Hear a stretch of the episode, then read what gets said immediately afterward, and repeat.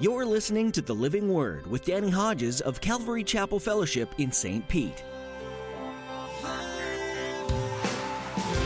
come alive as we are filled with the living word. Uproot the lies so we can fully rest in your truth.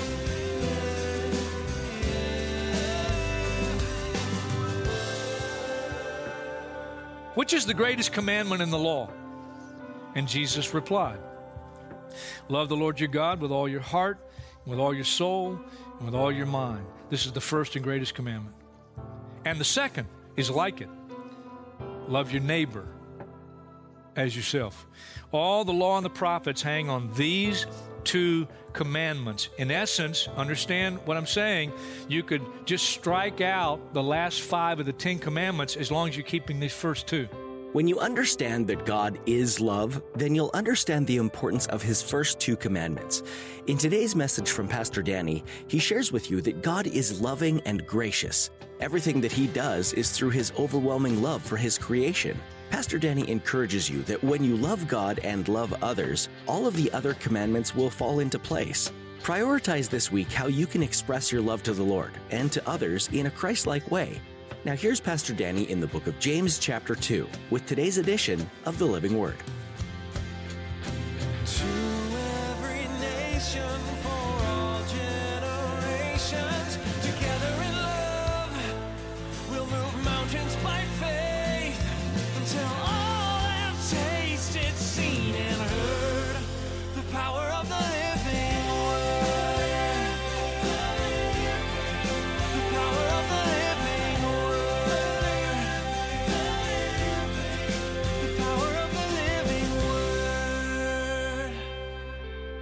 Deuteronomy chapter 1. I'm not going to read all these verses, but in Deuteronomy chapter 1, Moses, when he realized what a large congregation God had given him, here's what he said. Verse 9 At that time I said to you, You're too heavy a burden for me to carry alone. The Lord your God has increased your number so that today you're as many as the stars in the sky. Now that's a big church.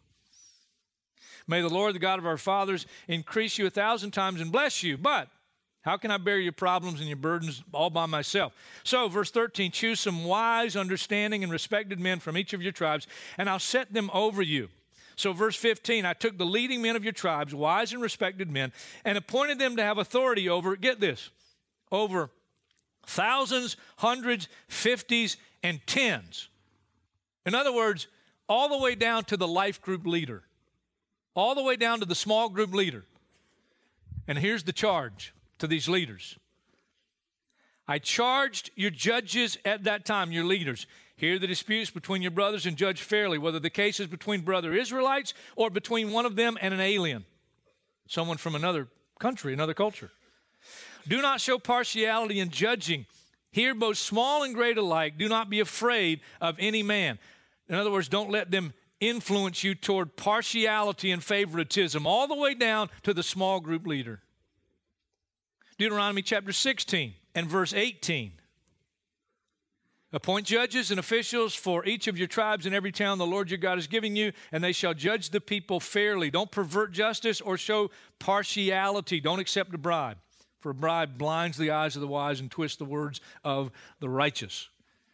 Malachi chapter 2, verse 9, God actually judged uh, Israel for failing in this area. And he tells them, I'm judging you because you've shown partiality in matters of the law. You've shown favoritism.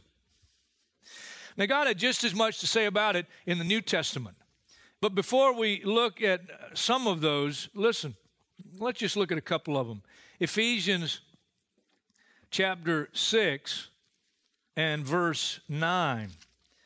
And masters, treat your slaves in the same way. Don't threaten them, since you know that he who is both their master and yours is in heaven, and there's no favoritism with him. Colossians chapter 3, uh, verse 23. Whether, whatever you do, work at it with all your heart as working for the Lord, not for men, since you know that you'll receive an inheritance from the Lord as a reward. It's the Lord Christ you're serving. Anyone who does wrong will be repaid for his wrong, and there is no favoritism.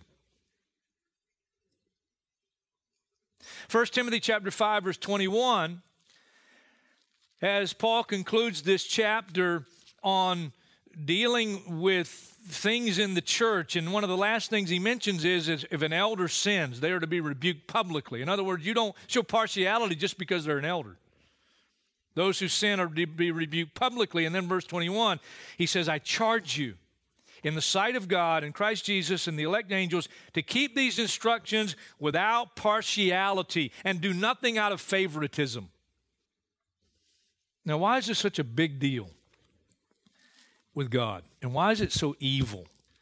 Romans chapter 2, verse 6. Listen.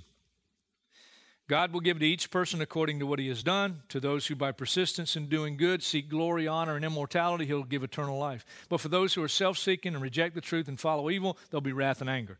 There'll be trouble and distress for every human being who does evil. First for the Jew, then for the Gentile. But glory, honor, and peace for everyone who does good. First for the Jew, then for the Gentile. For God does not show favoritism. One more verse. Let me just read this one for us. Deuteronomy chapter 10, verse 17. When Moses wants to extol our God as a great God, here's what he says in verse 17 For the Lord your God is God of gods and Lord of lords, the great God, mighty and awesome, who shows no partiality and accepts no bribes. Why is this such a big deal with God? Because in his nature, in his very being, there is no favoritism. No favoritism. Now, if you really receive that truth and understand it, right away you ought to be very thankful. Very thankful. When you look at Jesus, Jesus Christ, the God man, and when you study his life, you have exemplified in his life how to deal with other human beings as a human being. Because there's no favoritism in his character, no favoritism in his nature. Even the enemies of Jesus, uh, when he came to earth, knew this. You can write down Matthew chapter 22. Let me read it for you. Matthew chapter 22, beginning in verse 16. Verse 15 Then the Pharisees went on, laid plans to trap Jesus in his words. They sent their disciples to him along with the Herodians. Teacher, they said, we know you are a man of integrity and that you teach the way of God in accordance with the truth. You aren't swayed by men because you pay no attention to who they are. There's no favoritism, there's no partiality. You know that if you study the life of Jesus and his disciples, there are people that his disciples would shun, that he would rebuke his disciples and he would accept. One of the first disciples he called Remember Matthew, Levi? Sitting in his tax collector's booth. You want to know a person that was shunned in that culture, in that society? It would be Matthew, a Jewish tax collector. He's taxing for the Romans. He's a collector for the Romans. He's a, he betrayed his own people. And Jesus comes by and says, Come follow me. Matthew was so moved. So moved. You know what he did? He threw a party for Jesus at his house, invited all his friends and all his friends. You know who they are? They're people that none of the religious people would hang out with. And Jesus and his disciples get criticized for being at Matthew's house with all of his pals. He treats Zacchaeus, I, I will forever now, for until I get to heaven. And, and I think when I get to heaven, of course, I'll know the truth, but I, but I think Zacchaeus looks like Danny DeVito. I really do. He's a short guy. He's up a tree. Jesus trees him, and he says, Matthew, uh, Zacchaeus, I got to go to your house today. Zacchaeus couldn't believe it. He's another guy that if you're religious, you know, in that culture, you're not going to hang out with the chief tax collector like Zacchaeus. But Jesus goes to his house. And because of Jesus' openness towards Zacchaeus, he gets saved. He gets saved. He says, Jesus, today, right now, today, if I've cheated anybody, and he cheated a lot of people, I, will pay back four times what I stole from them. And right here and now, I give half of my possessions to the poor. And Jesus says, salvation has come to this house lepers. Lep- I've been to India twice. It's, it's a tough place to minister. Exciting, but it's tough. We're getting ready to leave uh, one church meeting, and we get on this bus.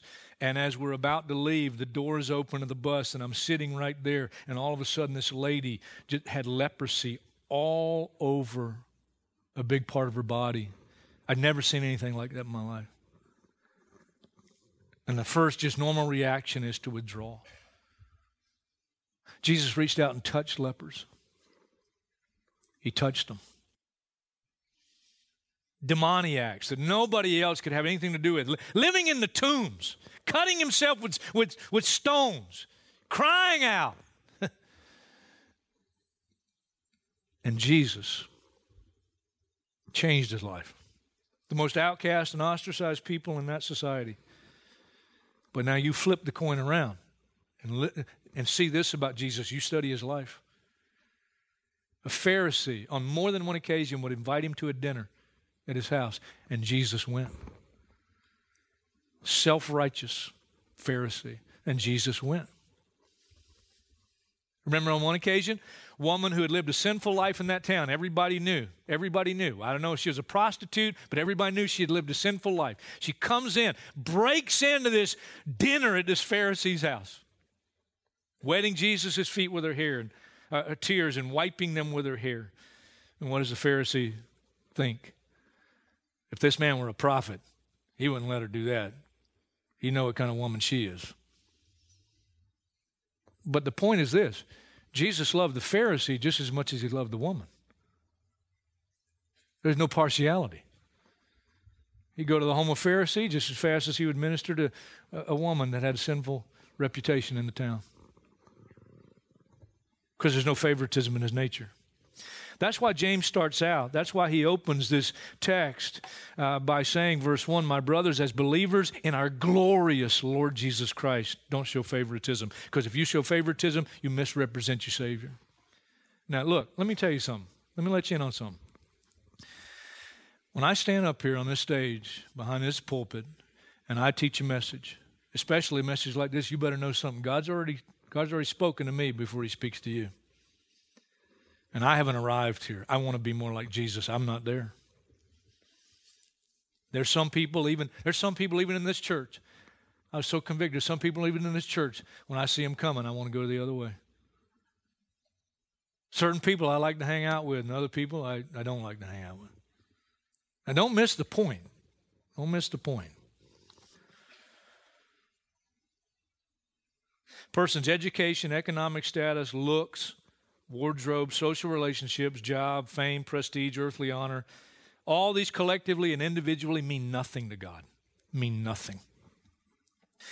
On the way back from Dallas yesterday, we were getting ready to get on the plane, and I had been studying and preparing for the message. I needed a break. You know, sometimes you just got to get away from that. And I bought a USA Today, and uh, on the front page, what caught my eye, first article I read, is a picture of a guy, and I didn't, I don't have it on the PowerPoint or anything, but Here's how it opens up. Six years have passed since a roadside bomb set Ronnie Tony Porta on fire in Iraq when he was 20.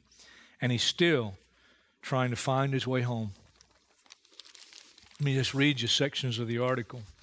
And there was no accident that I'm reading this article and studying James chapter 2. Porta was scorched across his face and all four limbs, and places the fire burned through to muscle and bone. His right arm was amputated at the shoulder joint. He quite literally lost his face and underwent 128 surgeries, mostly, and rebuilt along with burned flesh on his left arm both legs. It was about four months, listen to this, it was about four months after the explosion before he ever looked in the mirror. And he looked in the mirror, and here's a quote I couldn't see myself. I thought, who's going to love me now? If you saw his picture, he looks like he looks like a monster. He'd scare little kids. But I continue to read. Friends marvel at how people miss the person beneath the ravaged skin. One quote Once he starts talking to you, his scars disappear and you do see and feel the person of Tony Porta, says James Williams, a physician assistant at Brooke Army Hospital. He's just a remarkable guy and very brave. Another friend says he's handsome on the inside. There's not a kinder, more faithful, loving young man than Ronnie Porta. What I kept coming back to and I underlined was the one statement Friends marvel at how people miss the person beneath the ravaged skin. I am so thankful, as I know you are, God doesn't treat me based on what I look like, based on how influential I am, based on how rich I am. That's not the way God deals with people. He looks beyond that. He looks beyond that. So here's our challenge. Here's my challenge. If you really keep the royal law found in Scripture, love your neighbor as yourself, you're doing excellent. Excellent. Let me take you quickly to Matthew chapter 22. Matthew chapter 22, again, if you don't want to turn there, you can just listen. Verse 34 Hearing that Jesus had silenced the Sadducees, the Pharisees got together. One of them, an expert in the law, this is a guy that knew his Bible. He tested, tested him with this question Teacher, which is the greatest commandment in the law? And Jesus replied, Love the Lord your God with all your heart, with all your soul, and with all your mind. This is the first and greatest commandment. And the second is like it love your neighbor as yourself. All the law and the prophets hang on these two commandments. In essence, understand what I'm saying. You could just strike out the last five of the Ten Commandments as long as you're keeping these first two. You keep these first two, then the last five, well, you keep the, love the, the Lord your God and then love your neighbor as yourself, then you're not going to kill them. Thou shalt not kill. Thou shalt not steal. You're not going to steal from them. Thou shalt not bear false witness against your neighbor. You're not going to lie. You're not going to covet your neighbor's house or wife or, or Mercedes or clothes or anything like that. Uh, if you keep these, because this is the royal law, that's my challenge. That's your challenge. How am I going to do it? Proverbs 28 21 to show partiality is not good. Yet, a man will do wrong for a piece of bread. Now, there's a lot of scriptures I could put up here to make the point. What's the point on that scripture? It's not my tendency to be like God. My natural tendency is to show partiality. And sometimes for a piece of bread. Whatever I'm going to get out of it. That's my tendency. And we need to understand even people who know and love the Lord even people who know and love the Lord. 1 Samuel chapter 16, the first king of Israel, Saul, has been rejected by the Lord. Why? Because of sin, because of disobedience. And here's what God says to Samuel the prophet I've rejected Saul as king, and I have gone and I have found a man after my own heart you go and anoint him. And God sends him to the house of a man named Jesse. Jesse has eight children. Samuel arrives, and here's what it says When they, Samuel and his company, arrived, Samuel saw Eliab, the firstborn of Jesse, and he must have been tall, dark, and handsome. Samuel saw Eliab and he thought, Surely the Lord's anointed stands here before the Lord. And he's about to anoint him. But the Lord said to Samuel, Don't you consider his appearance or his height, for I've rejected him. And then the second, Jesse called Abinadab and had him pass in front of Samuel. But Samuel said, The Lord has not chosen this one either. Jesse then had Shammah pass by, but Samuel said, Nor has the Lord chosen this one. Jesse had seven of his sons pass before Samuel, but Samuel said to him, The Lord has not chosen these. So he asked Jesse, Are these all the sons you have? Well, no, there is one more, but see, nobody considered this guy. And so they left young David out watching the sheep while they deal with the important business of anointing the next king. Samuel says, You go send him, send for him, bring him here. David walks in, and to I'm sure everybody's shock, including the prophet of God, Samuel, God says to him, He's the one. Anoint him. Let me read you a verse that I left out. The Lord said to Samuel, Don't consider his appearance or his height, for I've rejected him. The Lord does not look at the things man looks at. Man looks at the outward appearance, but the Lord looks at the heart. Even Samuel, one of the greatest prophets of the Bible, had a tendency to be partial based on something outward. I'll give you one more and we'll bring it to a close. Acts chapter 10, Peter is on the rooftop chilling. God puts him in a trance, gives him a vision, lets a sheet down from heaven. And on the sheet are all kind of unclean animals. Now understand, Peter. Peter has grown up in a grown up in a uh, Jewish culture, and Peter has never ever violated the Old Testament dietary laws. He's never eaten anything unclean. By the way, this is the same Peter. All right, this is the Peter that when Jesus asked his disciples, Who do men say that I am? And some, well, some say you're one of the prophets, some say you're Elijah, uh, but who do you say I am? And Peter, you know, says, You are the Christ, the Son of the living God. And Jesus says, Blessed are you, Simon Barjona, for flesh and blood hasn't revealed this to you, but my Father in heaven has revealed this to you. You better know Peter's flexing his spiritual chest at that point. He's feeling pretty good on the day of Pentecost, the same Peter, Peter gets up and filled with the Holy Spirit, he stands up and proclaims Jesus, and 3,000 people get saved. He's a man of God. He's a man being used by God, but he's a man that still needs to be conformed to the image of Jesus Christ. And so he's there in the trance. God lets down the sheet with all these unclean animals, and God says to him, Peter, get up kill, and eat. You know what Peter says? No way, Lord. I have never eaten anything unclean. I have never defiled myself in that way. Well, God's got a piece of work on his hands. So, second time, God lets the sheep down from heaven. God says, Peter, get up, kill, and eat. And Peter, a second time, says, Lord, no way. And a third time, a third time. And the third time, right after God says, Get up, Peter, kill and eat, a knock on the door.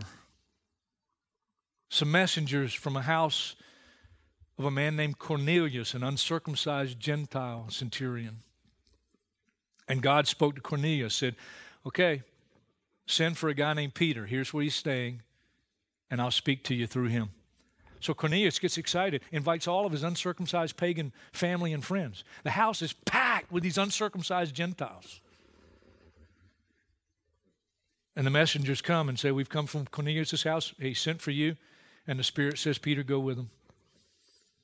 When Peter steps across the threshold of Cornelius' house, it was one of the biggest steps as a follower of Jesus Christ he's ever taken, and one of the most difficult. Peter went inside and found a large gathering of people, and he said to them, You're well aware that it's against our law for a Jew to associate with a Gentile or visit him. But God has shown me that I should not call any man impure or unclean.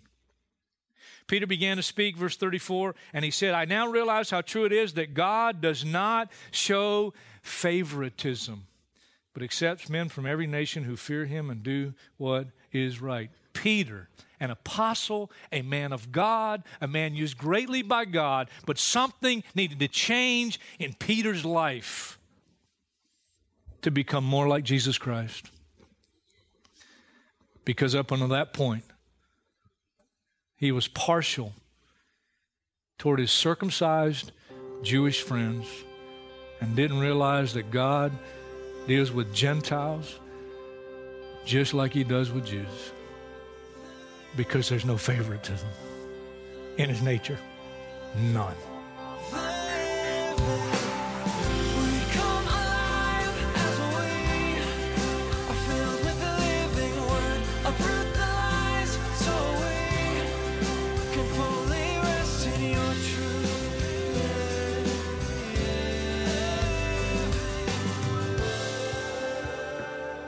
Today on The Living Word, Pastor Danny Hodges has been teaching through a series from the book of James. When you look in the mirror, you see a reflection. If you move your arm away from your body, the mirror shows that movement. Well, much of what James writes about is encouraging and challenging believers to have action that reflects their faith, like that mirror. Don't just go around saying one thing but then never doing anything that backs it up. Your faith should be real and evident. So, what are some personal takeaways that you've gained from today's edition in James? We encourage you to keep tuning into this series to continue growing in your understanding and your walk with God. There's much more that Pastor Danny wants to share with you from the book of James. Before we go, we wanted to mention that if you live in or near the St. Petersburg area, all of us at Calvary Chapel Fellowship would love to have you join us for our weekend services. Just go to ccfstpete.church to get directions and service times. Again, that's ccfstpete.church. Thanks so much for listening today and for having the desire to grow your faith into action. We hope that what you've learned here helps you come alive through listening and learning from the living word.